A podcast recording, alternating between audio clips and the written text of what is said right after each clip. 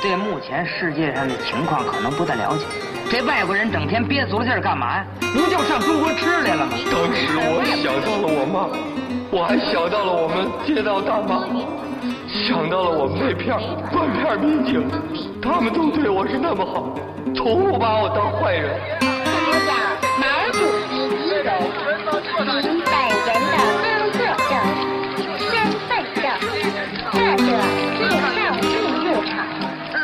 闲板电台，活着不能太正经。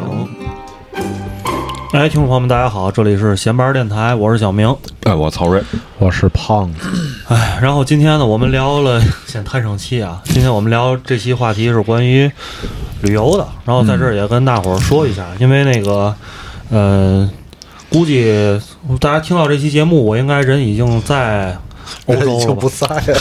人 人已经人已经在欧洲了吧？如果如果那个如果这个手续比较正常的话，应该是应该是已经在欧洲了。然后，嗯、就跟大伙儿一个短暂的告别吧。然后那个打算去欧洲生活一段时间，嗯你知道吧？然后这个。哎，其实这句话还 不是高端，对，不是高端是吧？有点梁朝伟这意思哈。啊，上欧洲生活一段时间，那个必须得用金普做，是吧？我补充一下啊，是小明儿到欧洲生活一段时间，闲班电台依然在这个天津啊，在坐标坐标依然在天天津，在天津。还在天津，对，然后呢，就跟其实之前去这个云南的意意思差不多，因为我我确实是觉得嗯。待不住，就是在天津待待了时间长了之后，闲不住闲不住，还是觉得想去，因为也没孩子没爪子，然后那个这个感谢父母老爹老娘这边也不用我操太多心，你知道吧？身体呢很健康，然后呢自己也是这个自己活得挺好，所以呢觉得。嗯，有有这个，在这种条件下能出去走一走呢，就多出去走一走，对吧？出去转悠转。见见 见见天地，见见众见生，见见众生，见见万物，是吧？见苍生，见，我靠！这个时候突然特别想放陈升的那个《如风的少年》，嗯，一九四八年去，对，嗯，之前在云南生活了一年半嘛，虽然这个也体验了很多这个这个孤独呀，就是这个在，因为毕竟朋友还都是在天津，就觉得嗯最熟悉的地方，待着最自由、最最自在、最舒服的地方，肯定还是天津，因为这儿这个每一寸土地，你就是至少市区吧，是吧？市区的这个土地你都很熟悉，哪个口儿单行，哪个口儿这个双向行驶，哪个口儿这个那几点到几点不让停车，你都最最清楚、最明白。对，哪条道有厕所？对，但是我这个性格，这个还是觉得得就是喜欢这种有点挑战性的这种生活，觉得，嗯、毕竟今八五年的，呃，已经马上就奔四十了，可能这个能能蹦跶的也也就还有十几年的时间，后边可能就会更考虑的更多就是养老啊，这个生存啊，活着的问题。所以想这几年还是想让自己的这个人生阅历更丰富一点，所以呢选择在欧洲生活，然后选择的这个国家呢就是希腊，嗯，然后这个国家。呃大伙儿如果好奇怎么去的，这个后边的一期节目会谈到，就是怎么去的，跟大伙儿也会简单的讲一讲。然后呢，咱们电台的这个王牌金牌嘉宾老杨，大家熟悉的都知道，现在是在西班牙生活。然后呢，我呢这个出国的历程呢，也是最初期呢受到了老杨的一些帮助、一些指点。然后呢，也是在终于呢，在由于二零一九年的疫情，这个出国之路呢暂时中断了，一下就中断了。不到三年的时间，嗯，然后现在到了二二年呢，这个因为疫情也缓和了，是吧？然后呢，终于就有时有机会可以出去生活了。其实如果没有疫情的话，估计可能一九年、二零年就已经出去了，知道吧？但是就是被被疫情牵绊吧。嗯，然后呢，这期咱们从话从头说，就是先说一说这个关于旅行的一些话题，就是为什么就是去了欧洲，然后在欧洲，呃，因为我从二零一八年开始办这件事情，然后前前后后一共是去了。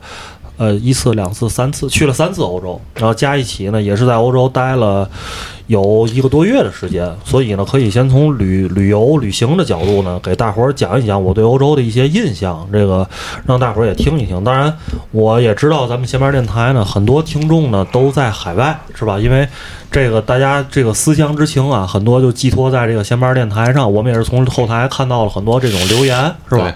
对，所以在这儿最重要的一件事儿就是，大家如果，哎，因为我现在也也要在欧洲开始我的生活，而且我是个小白，就是对欧洲其实虽然待过一个多月，但也还是小白，各方面都不懂，知道吗？所以我希望就是闲班电台如果有在欧洲的，别管您是在什么荷兰啊、法国呀、意大利、德国呀，甚至英国啊，主要需要有英国的听众啊，可以联系我，你知道吗？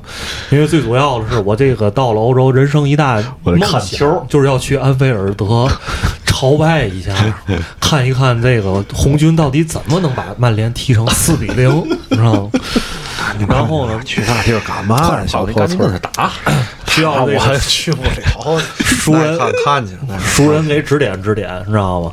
然后呢，大家呢，如果这个闲班电台的这个听众有在欧洲生活经验比较多的，哎，希望在那边能多认识点咱们周围这些华人朋友，知道吧？然后呢，看看能不能彼此这个取长补短，互相给生活提供点便利。这个，所以在这儿大家可以给我们这个后台留言，好吧？嗯嗯，这是一个。然后呢，下面就说说这个我对希腊的一些印象。是二零一八年第一次去希腊在哪儿？要问我的问题，希腊，当然是在那个那个泰国下边了，泰国北边。地球上，不是我特别认真的，你就描述一下希腊的这个地理位置，哪个高海，纬度哪个低纬度河边儿希腊，希腊它在啊坐落于美丽的地中海上面的爱琴海嗯啊，是地中环地中海的一个在欧洲的南部，应该是东南部，东南部，因为它那个上面的接壤的国家呢，主要就是这个罗马尼亚，还有那个阿尔巴尼亚这个国家离得比较近，然后呢，在它的那个东边是这个。土耳其帝国，哦土耳其帝国是东边，这是隔海相望的两个国家。这两个国家也是因为这种特殊的地理位置，在这个历史上也有过多次的这种侵略呀、彼此的侵略啊、战争啊等等这些。大家如果喜欢历史的，可以去读一读。而且这个希腊也是之前就是被土耳其啊这个。占领过很长的时间，所以如果到希腊旅行的话，你会发现，不管是从饮食上、这个文化上，包括建筑上等等，都有很多土耳其的影子。因为土耳其在这个历史上，我对历史不懂啊，嗯在历史上某一个时期确实是很强大的。这个，嗯，然后呢然后往西走呢，隔着这个爱琴海这边，就是跟意大利离的是最近的。就是如果从像从这个雅典，如果你坐坐船的话，去意大利最近的的话，具体是哪个城市我忘了，但是应该就是一两个小时，呃或者三四个小时就哦就能到，你知道吧？然后这是从海上来讲，然后呢。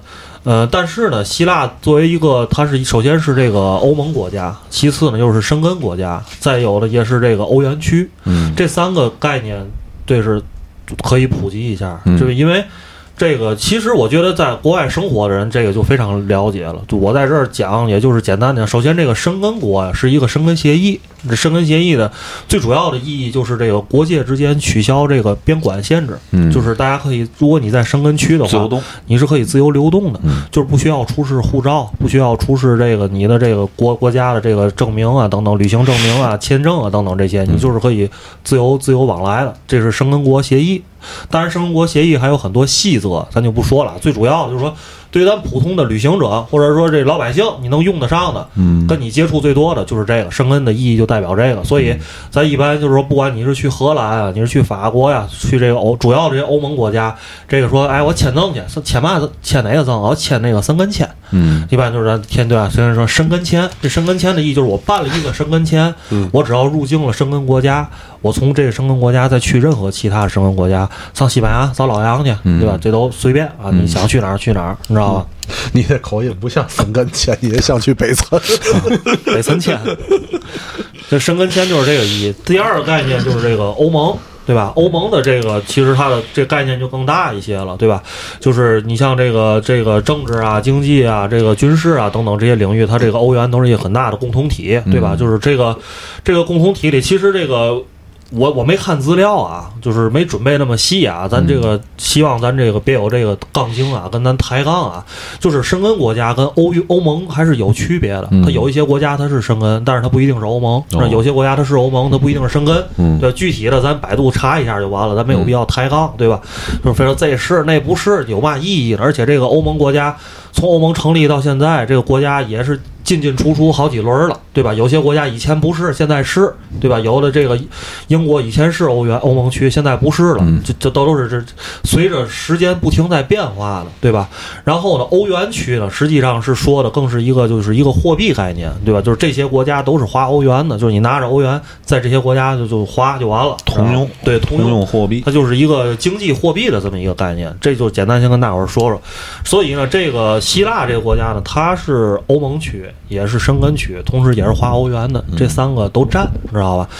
呃，然后呢，方便。对，然后呢，我给大家举一个比较形象的例子吧，就是说，如果我们把这个欧盟区看作是咱中国，也是一个大国的话，嗯不要就是把它作为一个大的地区来讲的话，这个希腊呢，它在这个欧盟里边所在的这个地理上的位置、经济上的地位等等，我觉得很像咱中国的云贵地区。嗯云贵地区，呃，哪些像啊？咱纵向对比一下，因为我之前在云南也生活过，现在在希腊也生活过，啊、不是在希腊马上要开始生活了，嗯也去过。嗯，首先让我就是最满意的一点，最最最满意的一点，气候气候非常像。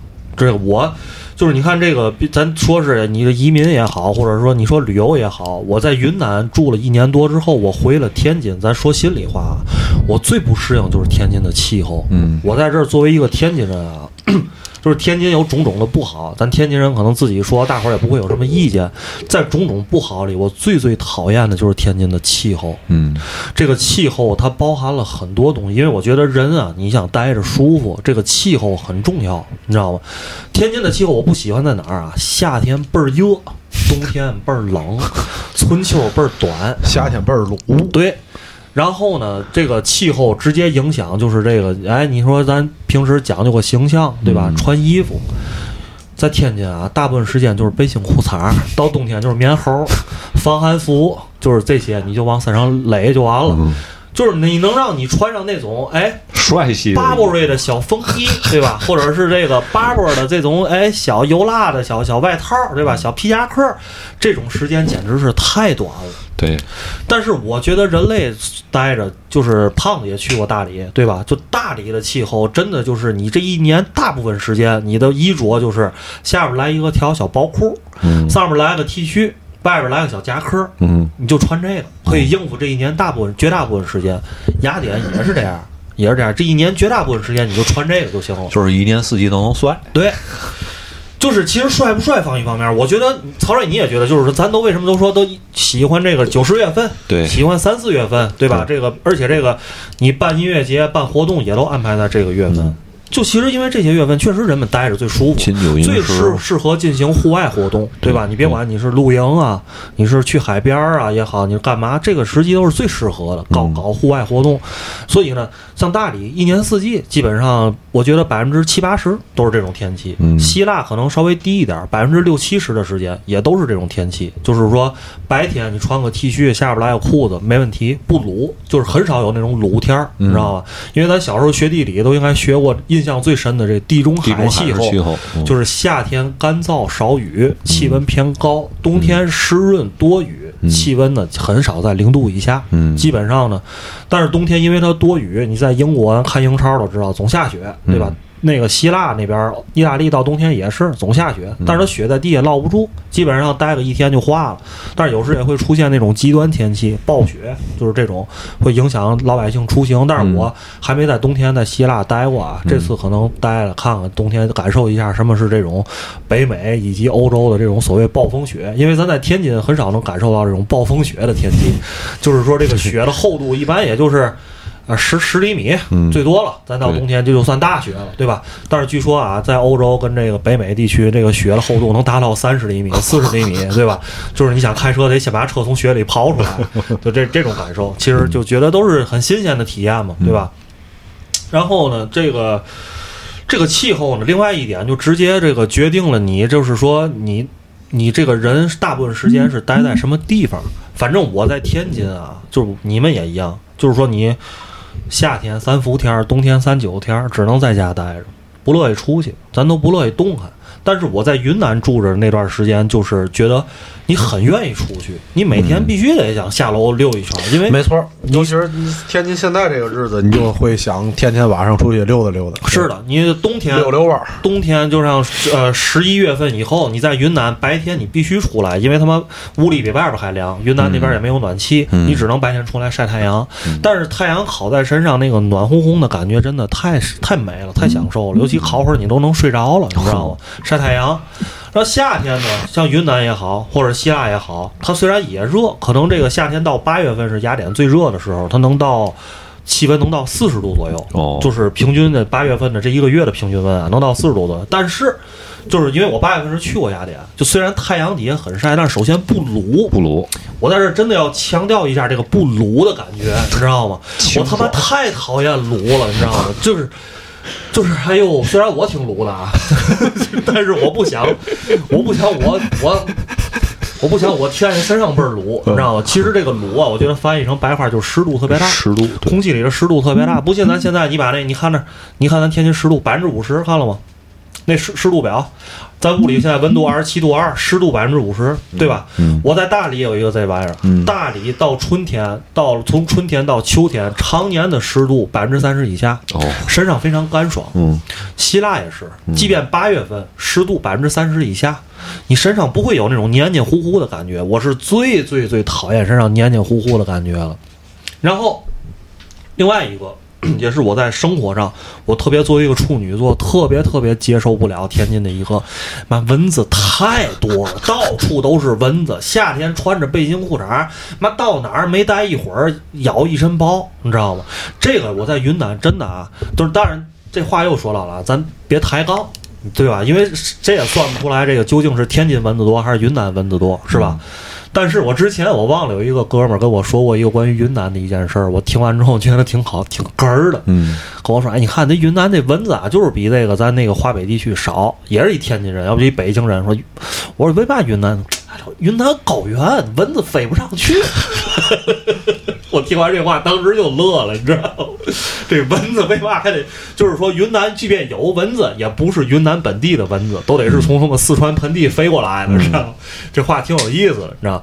但是确实，我就觉得就是云南蚊子真的少。嗯当然你要真的，你说你非得往那草丛里扎，你非得上那个苍山上，往那个草丛里待十分钟，你肯定也咬一身包。但是你平时就说你在家里待着，尤其我在云南住的还是农村，你咬不着什么包，没有蚊子咬你。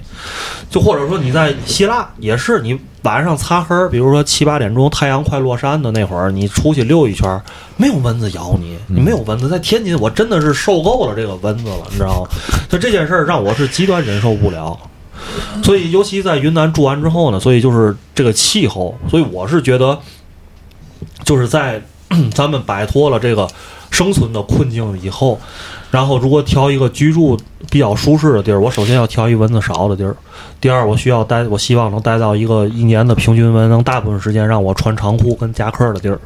我不爱，第一不爱穿防寒服，第二不爱穿背心裤衩，我就爱穿长裤跟夹克。我就想找一个能在这种地儿待着的地儿。对，所以我觉得，哎，这个希腊在这些方面很符合我的需求。嗯觉得就冲这个，我觉得也能住一下，也能在那个地方常住一下。然后我觉得，呃，大伙儿就是电台的听众也好，或者对于咱们就是说中国人对于希腊的了解，首先一提肯定就是这个希腊神话，对吧？因为大伙儿都玩这个战神，是吧？对。另外一个呢，就是你就是大伙儿这希腊里的这些这些诸神吧，宙斯、波塞冬、赫拉小时。候小时候看《圣斗士》不就对，小时候看《圣斗士》，哈迪斯、雅典娜，对吧？阿波罗，这些阿瑞斯战神阿瑞斯、赫尔墨斯、赫菲斯托斯，海伦，对，就等等这些。都是狮子辈的马拉基斯。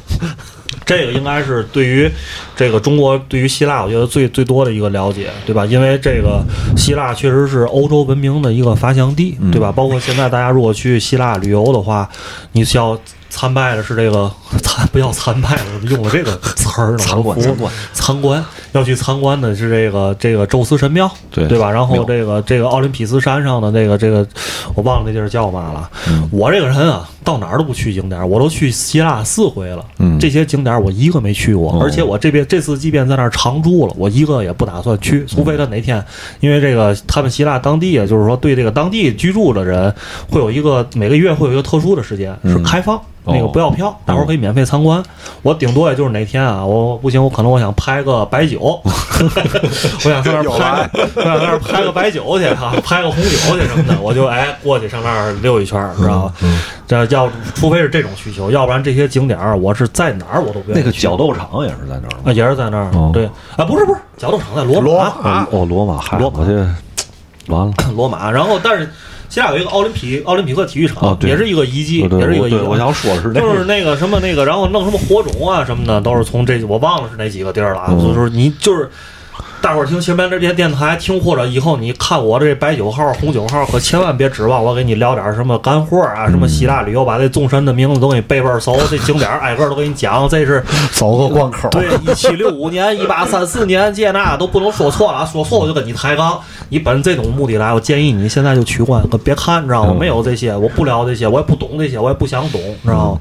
我可能带你没事儿，咱去这个奥林匹奥林匹亚克斯主场，咱一块儿看个球去，对吧？或者咱去上去一下雅典最脏乱差的街区，带你们看看这个雅典的小西瓜长嘛样的，对吧？雅典的这个青年路长嘛样的，雅典大胡同，对，咱哪天咱溜溜雅典大胡同，哎，都是这些内容。如果您想看这些内容，您就可以关注一下，对吧？咱就包括这个录节目也是这个路子，知道吧？咱别聊那历史嘛的，也大伙儿都聊，对吧？希腊的博主也有的是，希腊的这个讲希腊文化的也有的是，大伙儿看那些，我非要跟他们做重复的内容干嘛的？咱都千篇一律。所有人一提希腊啊，希腊是众神的故乡，从奥林匹斯山的宙斯神像到阿波罗神庙的阿波罗，我把这话再重复一遍，大伙儿听着有什么意义对，没什么意义，对吧？嗯大伙儿买本雅典神话回家，你踏下心来看一天，你比我明白，对吧？所以呢，这这就就就带过了，知道吧？然后呢，呃。说起对这个欧洲的印象吧，因为我欧洲其实别管去了三次，但是也仅仅去过希腊和西班牙两个国家，嗯还没有机会去更多的国家。但是我相信这次我应该有机会能去到更多的国家去游览、参观一下、感受一下。但是我对欧洲的印象是源自于我对电影的喜欢，对电影的热爱。嗯因为就是因为我从小学电影，然后我非常非常非常热爱欧洲的电影，包括这个新浪潮啊等等，这个呃这个德国的电影啊等等这些，曹睿应该知道，我对这些电影真的非常非常有感情。意大利的电影，这些导演真的非常非常喜欢。然后在这里边，我见到在这个电影里面见到最美最美的欧洲，就让我看了这部电影之后，我太想去欧洲了。别管是生活还是旅行，就是安东尼奥尼嗯的最后一部这个遗作，就是这个《云上的日子》哦，当然是维维姆门德斯跟他俩人合拍的这部电影。然后那里面我不知道你们俩看过没看过，就是苏菲玛苏菲玛索裸体的那个小故事，嗯就是那个小码头那个？对，嗯我操，那个镜头真的，那个那个场景上，我觉得欧洲真的太美了，嗯真的，我觉得我操，这个是我梦梦想中的欧洲，我觉得这是啊，欧洲就是这样，就是。然后当我去到了希呃希腊，然后我在希腊的时候去了两个海滨的小城，嗯那个其中一个叫 Volos，然后是在呃距离雅典大概呃四百多公里左右的一个小城市。但我到了那城市之后，我真的发现哦，这跟安东尼奥尼电影里面的欧洲的海滨的小城市是一模一样的，嗯我就爱上了欧洲。我觉得，呃，我觉得这是一个真的人类。人类在这儿繁衍了这么多年，然后欧洲就是说，我们可能在九十年代在中国还不不够发达的时候，我们就是看挂历，挂历里的欧洲，比如说今天咱买一本，这个挂历的主题就叫欧洲，打开之后这一页都是欧洲最美的十个小城市，嗯啊，我觉得这个真的让我觉得是是是，人类的文明形成了这么多年，然后这个欧洲的文化发展了这么多年，然后如今给你呈现出来，它是一张照片儿。咱先不管里边的这些建筑、这些文化，或者说欧洲人他们是什么样的，我们就仅仅是看这一幅画，它也是足足够能打动你的，是吧？就好像我们现在，当然我们。中国现在也很美，对吧？咱们拍一个五大道，拍一个天津之眼，大伙儿也觉得很美，嗯也是碧海蓝天的。我觉得这种画面总是能打动你的，对吧？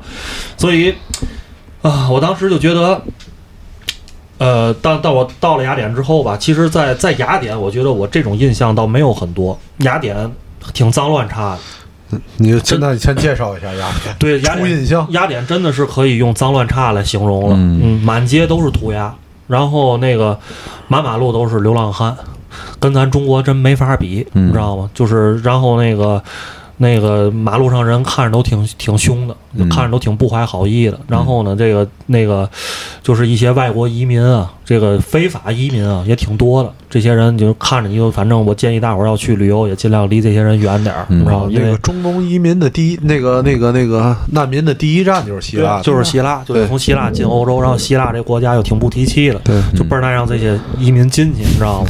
咱也不知道为嘛。欧洲的门户是。啊，人道主义嘛，对。但是呢，我们就是看事情嘛，要看深层次，就不要说被这种表象所迷惑，是吧？嗯，它脏乱差，它这个满街都是涂鸦，它背后深层的原因一定是因为这个地方自由，嗯是吧？它有自由，才会有多元的文化；有自由，才会人们在大街上想干什么干什么，嗯是吧？大伙儿可以仔细想一想。那你如果你发现这个世界上的某一个国家街道倍儿整齐，大伙儿都千人一面，穿的也一样，想的也一样，说的也一样，是吧？就北朝鲜这种国家，对吧？对你就哎肯定是有问题。对，只有在自由的国家，你才会发现嗯这马路上想干嘛干嘛，是吧？所以呢，这也是非常吸引我的一个点，是吧？就是觉得这个，哎，看看这种就是这种自由啊，但是又挺脏乱差呀，犯犯罪他快睡着了，嗯是是什么样的，嗯对吧？所以，嗯、哎呀，我怎么觉得一直是我在说呢？因为主要就是听你说，我没去过呀，你们俩也可以问我点问题啊。我问了呀，他没问我问了呀。那然后这个这个雅典呢，呃，他们就是欧洲的这些首都吧，就是它是它是承载了很多非常重要的功能的。你像那个柏林或者是巴黎，我虽然没去过，但是他们一说都是大巴黎，对吧？大柏林、大伦敦，对吧？就是它的首都的面积是非常非常大的，然后分区整个也是非常非常复杂的，就好像咱玩那个侠盗猎车似的。巴黎不有那个那个那阵儿有那巴黎我爱你不那五十那个二十三区什么嗯的，对吧？嗯就每个区一个电影，那好好多区了，对吧？嗯，但是雅典的那个雅典的面积肯定跟大巴黎那种没法比，但是就是说你在希腊这个国土范围里面，雅典也是就是超大型的一个城市了。一个城市，有多大？你有对比一下，有天津大吗？因为这唯一的坐标能对比的坐标。呃，我觉得这个没有可比性，嗯，这个没有可比性，因为咱天就是咱中国的城市吧，现在的就这发展的这个模式跟欧洲的城市不太一样。嗯，就是欧洲别管多大的城市，你即便到了巴黎，到了马德里，咱杨老师的马德里也一样，你站到这个城市制高点，最多也就是一个十层到顶的房子，然后你就可以一览众山小了，然后你就发现你远远看去，整个往外绵延二三十公里，全都是整齐的的，也不整齐，挺脏乱，挺挺乱的，但是都是小白房子。曹睿，我给你描述一个镜头，你就能非常了解了。那个《毒枭》里边哥伦比亚的那一季里边，那个片头，你还记得照的那个他们那个哥伦比，就是那个埃斯科巴待那城市叫什么来着？嗯，想不起来了。啊，反反正就那城市吧，麦德林嘛啊，麦德林对麦德林的那个整个城市那个都是那样的，哦，都是那样，嗯基本上。五层楼就算高了，七层楼就摩天大厦了，十层楼就是城市最中心地标了，基本上就没有高楼大厦。嗯所以呢，这导致他们这个城市都是摊大饼式的发展。哦，然后呢，街道都非常小。然后呢，这个 就是你从这个街区到了那个街区，从一个区到了另外一个区，它城市会摊的面积非常大，就是咱天津人讲话灿灿的倍儿大。但是咱天津呢，就会是就是说和咱典型的中国城市，因为大家都是高楼，一个小区是一个小区的。你比如说咱到了那个空港那边，对吧？其实那边人口密度不低啊，现在对吧？或者北辰的一些居住区面积不低，但是因为大家都住在大高楼里了，你很可能你见到的状况是这一块儿是一个小区，这小区里可能住住了这个一两万的人口，这是一个高层小区，但是旁边那块地是空着的，是一片野地。对吧？咱到北辰啊，到这个空港、东丽啊，就经常会有这种感觉。向上发展。对，它向上发展。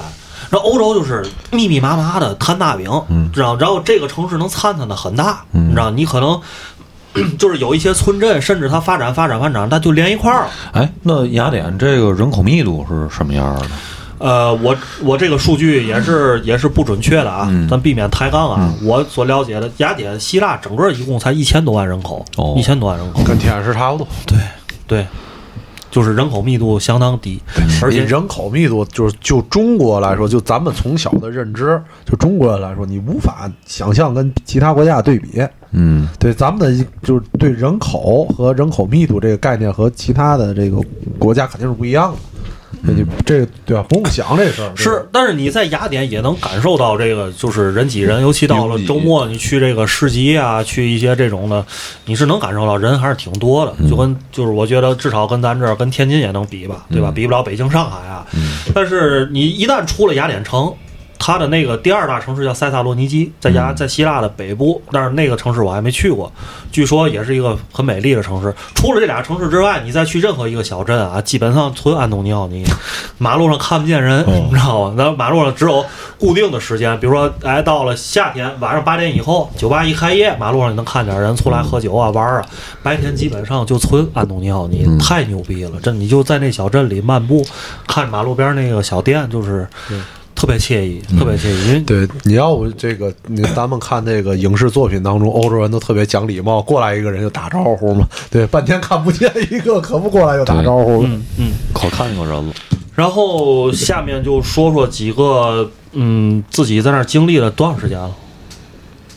三十分钟，好，下面说说这个一些在那儿经历的一些事件吧，就是我在那儿这三次去去完之后经历的一些，呃，让我感感受到在，因为希腊是讲希腊语的，这个希腊语呢被称之为世界第二难的语言，第一难的是中文，学的怎么样了啊？学的怎么样了？只会只会三句，是吧？嗯，第一句是那个第一句是早上好，叫咖喱梅拉，第二句是下午好咖喱梅，咖。第二句是下午这不印好度话吗？叫 Galisbella，第三句是那个谢谢，叫 a f h a r i s t o 第四句是 You are welcome，那个希腊语说就是这是在希腊语啊，你如果你到希腊，你学了第一句话，一定是这句话，就是这个，哎叫什么来着？想起来了，太不姿势了，叫那个，咖喱杯了。等会儿了啊，听听听啊，严肃啊，巴拉嘎喽。嗯，这个就是大家如果去宜家会看见宜家里边，如果你要学第一季瑞典语，好像是那 Hidden 还是 Hidden，是那那个那个是瑞典语，就是说你到了瑞典，你第一句要学这话；到了希腊，你第一句要学巴拉嘎喽，就是这这是最最重要的一句话，你知道？因为所有人见了面都会跟你巴拉嘎喽，你就是。欢迎光临，或者说欢迎你好，你就巴拉嘎喽，绝对没错，没人打你，肯定你知道？就这句话，你就反正会会这句就行了。然后呢，所以呢，就是说不能太正经，还没学会哈。那太难了。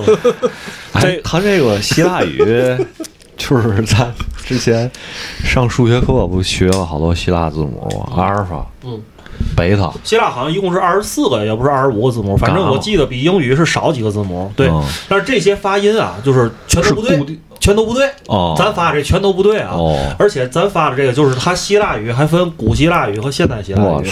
这个古希腊语呢，就是希腊人都不一定能看得明白。哦这而且古希腊语里边好像还有很多什么各种地区的方言啊，包括像意大利。像像咱们是古文一样，古文一样对对对。然后呢，但是希腊语的古希腊字母表和现代希腊字母表是一样的，但是古希腊语的发音和现代希腊语的发音也不一样。哦我给大家，因为前一段时间我也就是在家跟家人俩人也学了学，最简单多的啊得。欧欧米伽，对吧？嗯，欧米伽这个我发音也不标准啊，咱大伙儿就是还是因为咱这个青蛙电台的听众高人太多，咱总是怕露怯，你知道吧？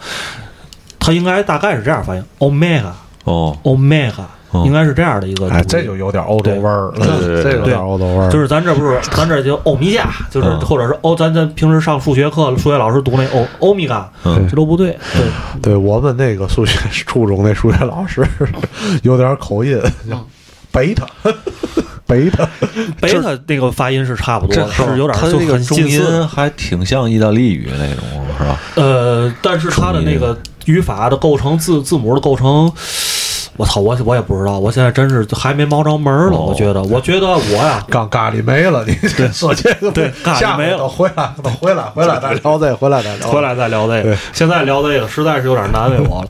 刚才说到这个，就是说呢，在语言不通的情况下呢，在那儿待了一个多月呢，还是遇到了很多有意思的欧洲人，遇到了一些让我觉得比较感触颇深的一些事件。嗯但是首先大家会可能如果听到这儿，有人会说，哎呀，那我去希腊语旅游，这个是不是难度挺大的？嗯其实我觉得不会，就是只要您的，就是英语啊，反正我我英语也挺次的，我自认为挺次的，但是我挺敢说的，我就是不怕别人笑话我，发音错了、语法错了，我都不怕，我就是说，因为我认为语言这件事儿就是为了互相明白对方，这个是最重要的。对你就当说话带口音呗。你读错了，你什么语法错了，这都不重要。而且我也深刻的特别讨厌那种在国外就是一个希腊人跟一个中国人俩人说英语，咱就别讲发音跟语法了，只要能明白彼此就行了。是的然后还得彼此纠正发音跟语法，我认为挺挺，他就对我就觉得挺嘚儿的这种行为，嗯你知道吧？但是你要说咱在一英语国家，咱得注意点儿，因为这种咱确实是一个礼仪或者是什么也好，对吧？对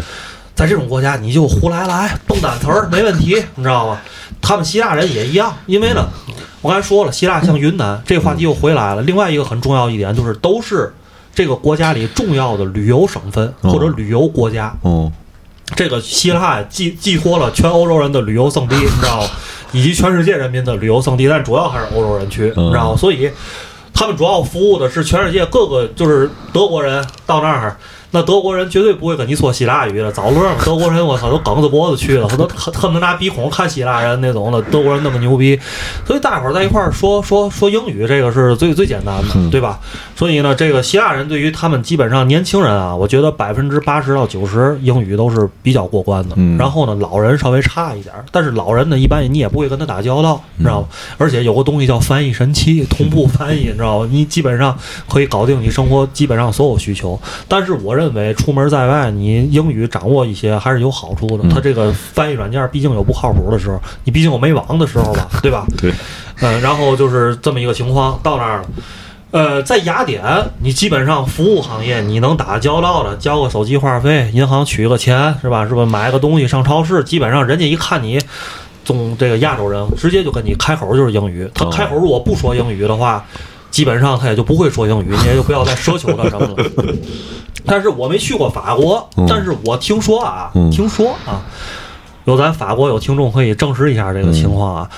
到了法国，他看你是中国人，他还跟你说法语。对我认为这就是巨大的不同。嗯你知道，就是当然也不是说所有法国人都这样，嗯个别法国人他真这样。嗯他即便他会说英语，他也跟你说法语。嗯然后你跟他说英格利什，然后他说哦，好，连法语都不会说，算了吧，那我跟你说英语吧，明白吗？他法国人是这种感觉，希腊人是那种。啊，你说英语很正常嘛，还是平哎易近人服务服务意识，对吧？嗯这种就是因为毕竟是旅游国家嘛，他这种他这个说英语对他来讲不会有什么这种心理上的负担，明白吗？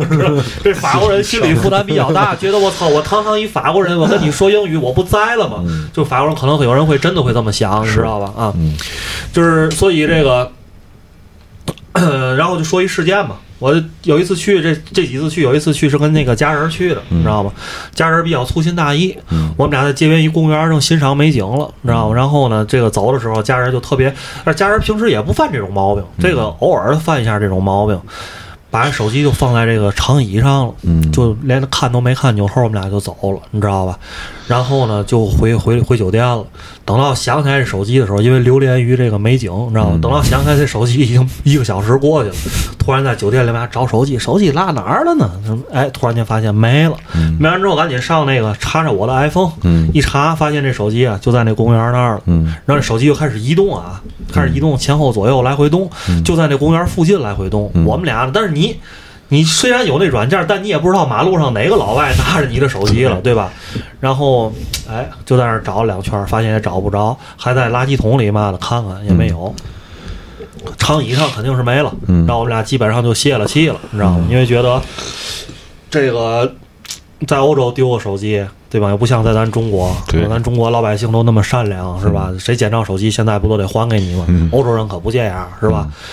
觉得也就这手机十有八九找不着了。一会儿呢，再一看这查查我的 iPhone 啊，发现这手机啊上了一辆交通工具，刚才是以步行的速度在周围转悠，现在开始以三十迈的速度朝雅典城外三十那个十公里开外迅速走了，iPhone 啊走了。看没戏了，这肯定没戏了，这肯定下一步就是销赃了，对吧？叫这个赶紧买手机吧。我们俩人当天晚上就找了一个手机店儿，又买了一个手机，嗯。你知道吗？然后呢，卡儿也没了，只能这个补补个这个当地的卡什么的，先凑合用着吧。然后呢，当天晚上我们俩买刚买完手机啊，回到酒店刚歇会儿，就有人给我发了个短信，因为我给那手机打电话了，哦我给那手机打了几个电话，然后我还发了一条英文的信息，就说这个说我手机丢了，您要捡着了，愿意还给我您就还给我，不愿意还给我您也别找麻烦，我们就是一个挺傻逼的中国人，我们也不想找您去，我也不报警，您放心，就是该说的话反正都点到了。然后呢，这个人家给我回了，第一是给我回了。第二呢，是他加了我一个国外的社交软件儿，嗯，他加我那个，因为我国外的那个社交软件是用我这手机号注册的，哦就发现有一个。哎，希腊的还挺尊一姐姐加我，你知道？我一开始还想，哟嚯，这边也有这种啊，东南亚的嘛的这种，不不知道是网络骗局嘛的，我就通过了。通过完之后，姐跟我说，哎，你是叫什么什么吗？啊，对，说你有一个手机是一个 iPhone 吗？我说对，是今天丢在哪哪公园？我说对，说那个是你那手机壳是不是绿的？我说对，手机是不是黑的？哎，对，都对上了。说说啊，说你这手机啊，我给捡着了，你知道吗？但是呢，他说当时我在公园转了好几圈，想等你也没等着，你知道吗？然后我一看就拿回家了先，我实在等不了了。说那咱说说那手机我还给你吧，说明天或后天，你看你多少有时间，咱约个地儿见面。我说我是游客，就是中国人，你知道吗？这英语也不好，然后这希腊哪儿也不认识，你知道吗？我说要不我们找您去吧？他说您您这捡着了都想还给我了，我我赶紧找您去吧，对吧？我说您住哪儿？哎，我就住这张窝这边，希腊张窝这边。我说张窝这个我们也不认识啊，我们刚来希腊，哪知道张窝怎么去，对吧？地铁嘛的也不会坐。他说没事儿，你就在那个你就在那个五大道那个那个大巴车那儿等我们吧。那那你总认识吧？啊，认识认识，那那肯定认识五大道对吗？哎，我们就去了。去完之后呢，人家两口子，哦，男的也挺帅，女的挺漂亮，欧洲人长得都挺漂亮，我觉得过来送来了，送来之后呢，就是也嘛也没提，就给给你了，那个再又又又就反复确认了一下，说你这手机这个这个屏幕屏保是什么？我说屏保是我们屏屏保是那个嘛。那个一个这个坚果子哦，对对对，对上了。那人说那个嘛密码嘛的，哎，都对上了，那就给你了。给你了之后呢，还挺谨慎，这欧洲人。对啊，人家这是做事儿得做做做到底嘛。然后这个我们我们俩一看这个，就给人意思意思吧，是吧？我们俩就去旁边的一个商场给人买了一瓶香水儿，也不大，三十毫升那种小香水儿，送给人家了。人家还挺不好意思，人家说哎不要不要不要，你知道吗？后来人说。然后我们说就是客气，我们觉得这国家挺好的什么的，就想给您。然后说行，拿着吧。拿着之后呢，让人家还说那个说哎，你们在这儿待多长时间了？简单还聊了几句。人说那个哎，说那你们要是有什么不认识的嘛的，就可以问我啊。我说我们希腊还挺熟的。说那个我们本地的啊，本地人，嗯，那个想去哪儿吃捞面嘛的，可以问我。我说行。说那个，然后哪天没事咱一块儿出来喝个酒什么的，这种就是欧洲人，就是他们就。在这方面，我觉得就像那前两天啊，我家人问了我一个问题，嗯，他说那个咱俩到了希腊之后，你说咱是不是咱第一件事得干嘛？我说第一件事肯定得学啊，怎么打幺幺零跟幺幺九，你知道吗？这是最重要的，对吧？你得把这猫明白了。你先问问人家，打完第一有没有英语服务？嗯，如果没有英语服务，你最起码咱要最要学的那个第一个希腊语单词，不是你好，也不是再见，是 emergency。对吧？现在是这个，对吧？嗯，你得先把这句话学会了，对吧？Help，对吧？I'm going to die，是吧？受累，对吧受累，受累。？Hard attack，你最最起码你得得学这这些单词，对吧？呃，然后呢，就是。但是呢，然后然后那个家人问我说：“那你说你你说那个你要是你哪天你在大马路上突然间一有嘎挂档躺那儿了，你说我，你说我脑溢血犯了。呸呸呸，猛木头，呸呸猛木头，哎，这你说我怎么办啊？然后我这时候我就跟家人说了一句话，我说我说如果在家里啊出现这种情况了，你可能得担心一下。我说如果是在大马路上了，嗯，这个我不知道胖子可能这个不好意思啊。不好意思啊，我说你要在大马路上，嗯你出现这种情况了，我说你在欧洲，你绝对不用担心这个问题。嗯因为我想在欧洲周围会有很多人过来帮你的，当然，我觉得在中国现在也会有很多人过来帮你的，但是我觉得在在欧洲这种形象和这种情况可能会更明显一点儿。当尤其当你是一个外国人的时候，就会更多的人愿意过来帮帮助你，因为我觉得这个咱们世界上人与人之间这种。关心还是有的，对吧？是就是帮你打个幺幺零啊，或幺幺幺幺二零啊，叫个救护车这种，我觉得你是不用担心这个问题的，对吧？哎，这段就说完了，然后呢，再说一段儿，稍等啊，我看一下我这个提纲啊。还有提纲，你看听众聊到现在一惊，我靠，竟然还有提纲这帮人。对，然后那个说说这个人与人之间的这个交流吧，嗯说一说人与人之间交流，就是嗯，就是我其实还挺挺在乎这个人与人之间的交流的，尤其陌生人之间的交流。的。但是呢，我这个人呢，我也有一个问题，我觉得这是我自己性格上的问题，就是我有时候愿意去胡乱的揣测别人，嗯。就是尤其比如说咱们就是中国人，就是在一起，就是在在在中国，比如说你在街上，哎，有一大哥，比如说那个就是俩人因为一个陌生人因为点事儿，俩人胡乱的交谈几句，我会总觉得别人不怀好意，哦。我觉得这是我的问题，嗯你知道吧？我总总怕就是别人有对你有什么目的啊什么的，可能我这个性格也挺次的，啊，人品也挺次。但是呢，另一方面呢，我呢可能还觉得这个人与人之间的交流很重要，嗯就是，但是我到了欧洲也好，就是说，包括之前到泰国也好，就是包括曹睿，你也去过一些国家，嗯就是人与人之间，尤其在这种比较封闭的场合，比如说电梯里，嗯比如说这个一个比较狭小的过道，或者人与人之间是会互相致意的，嗯。会是互相致意的，尤其欧洲有的大哥挺帅的，冲你像 C 罗那种，还 挤挤个眼儿，几个眼儿，挑个眉毛，对吧？嗯。抬个下巴，这种就是就是你会经常感受到这种陌生人之间的这种致意。示好，对，我觉得就是非常好。当然，女生呢，可能就你收到这种就会更多。我说大哥都挺花哨的，那看姐那绝对我操挤眉擦眼儿，挤眉弄眼儿，挤眉弄眼儿的，绝对的，对吧？小眼丝满天飘，满脸飞眉毛，对，就是让你让你就会这个非常。我在我在那个雅典的海边有一次啊跟那个雅典一老大爷下了一盘国际象棋，哦你知道吗？我就过来看。老几个老大爷都六十往上了啊，一句英语不会说，但是我们俩还下了一盘国际象棋，他就非得拉我，他问我那意思纯希腊语啊，那你会吗？我说我会，快快来来来来一盘来一盘，我坐那儿跟他下一盘，但是大大爷大概在十步左右就给我降死了，因为他们在那儿，我看他们是这样的，首先啊，我其实坐那儿之后我压力挺大的，因为我国际象棋就是只懂规则，嗯就是一些套路、棋谱根本没看过，嗯只知道这个每个子儿该怎么走，最基本的规则了解。人家那大爷。那下棋都属于你一步我一步，中间思考，时间不超过五秒那种的，你知道吗？都跟咱这儿大爷下象棋一样。对，一样，就是，但是我一坐那儿，我基本上这个一人家下完一步之后，我思考了大概十五秒到二十秒，我都觉得很尴尬。嗯然后呢，我一般走完一步，人家马上就是下一步一秒都没有，就已经走完下一步了，就这样十步就给我僵死了，基本上。但是呢，就是反正。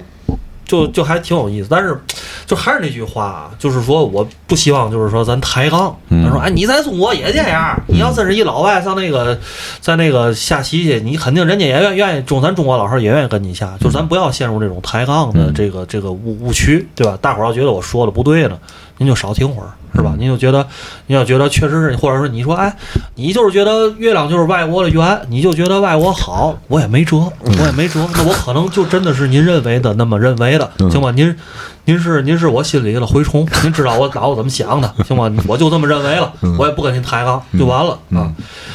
然后呢，嗯，就其实其实他是这样，就是就是就是咱在国内，嗯在国内的城市，就是你你会首先你语言是通的，对吧？嗯对，就是你可能没有一个作为一个陌生人出现在这个 这个城市或者是这个区域里边但是你到了国外不同，你首先你语言不同，你是没法跟人交流，嗯所以你这个感受就会更加深刻。嗯他他他这，我就觉得这是一种心理、嗯心理的表现，是吧？嗯我觉得可能是这样。嗯嗯，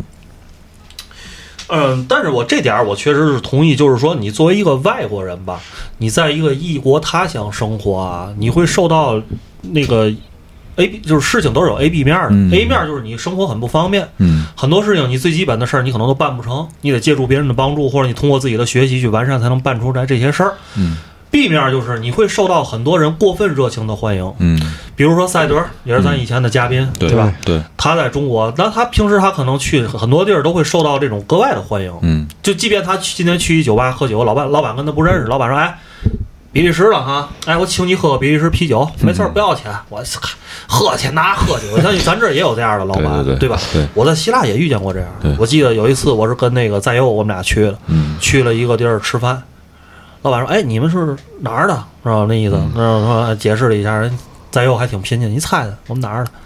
日日本人？不不是。韩韩国人不是中国人，哦嚯，中国人，哎呦，中国人好，这那，他们尤其尤其大家知道，现在咱们国家比较强大，你知道吧？就是在希腊建了一个港口，就是他们的雅典附近的比莱夫斯港，然后给希腊人创造了很多很多就业的机会，然后跟希腊包括“一带一路”这里边也是希腊是一个重要的一个终点站，嗯。所以呢，希腊人对于中国现中国人的印象还是很不错的。嗯。就是一到那儿看听见你是中国人，一般就大家丝毫不用担心，你到了希腊或者到了欧洲的大部分国家，你会受到这种排华的歧视。我觉得大家真的不要有这种担心，嗯就是你自信一点，嗯对吧？我们的把我们的民族的自信展现出来，就没有人会对你怎么样了，嗯对吧？当然，除非你自己确实是破坏了人家的一些社会规则，嗯破坏了你自己做了一些不文明的事儿，那没办法，嗯对吧？你自己，你就是说你自己遵守人家的规则跟文明，不会有人歧视你的。嗯那大哥就说：“哎，说你们俩喝酒吗？说喝。说那个，哎，没事儿，我哎我有点我酿的葡萄酒，我自己酿的，我给你们俩来点儿。嗯然后我以为呢，我们俩一直一一开始以为呢，他给我们俩一人一杯了。嗯他确实的拿着一个就咱这一般喝白酒的那小小小小小高脚杯，嗯边儿小这个，我们俩人倒里边说：“你们尝尝。”我们俩尝，哎，说还挺好喝的，不好喝你也得告诉人好喝，对吧？哎，挺好喝的。说哎行，说哎，我给你拿去啊。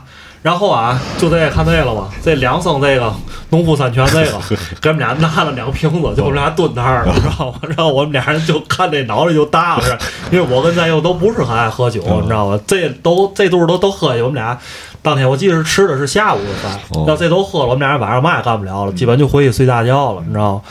但是呢，我们俩人呢，就是看了这个酒，我们说这个我们俩喝不了，跟人委婉的表达了一下，说您啊，就是不用给我们了，就或者给我们来一个，我们留一个，我们给您喝了就完了。大伙没事儿，你等着啊。回去找了一个那个玻璃那个塑料瓶子，把这个咚咚咚的给我们灌塑料瓶里头，这拿拿走，咱回回酒店喝去，拿家喝，拿家喝去，拿家喝，就这样。好喝好对，好喝就是都是绿巨人那边 然后，其实我觉得还有一个重要的问题，就是那边啊，就是这个说起这个这个希腊的美食了。嗯但是我觉得这这个咱是不是可以放下期？对，现在五十分钟了，哎，五十分钟了。嗯。这个，所以呢，咱就这期就差不多结了吧，嗯。因为我觉得下期可以进入到这个地中海的美食了，因为我觉得不管是说大家想去旅游也好，或者说这个就是说未来如果你考虑留学啊或移民啊这种，你对一个国家我觉得很重要，尤其咱中国人挺讲吃的，对吧？是。对于这个吃很重要，而且这个地中海的饮食其实还挺有特色的，嗯。虽然好吃不好吃先放一边儿，啊但是就确实挺有特色的，反正不一样。对，对，所以咱下期呢，咱们从这个地中海的饮食聊起，然后再聊一聊其他的一些事儿。然后这期就先聊到这儿，好吧？OK 谢谢大家，好，拜拜拜。拜拜，各位。嗯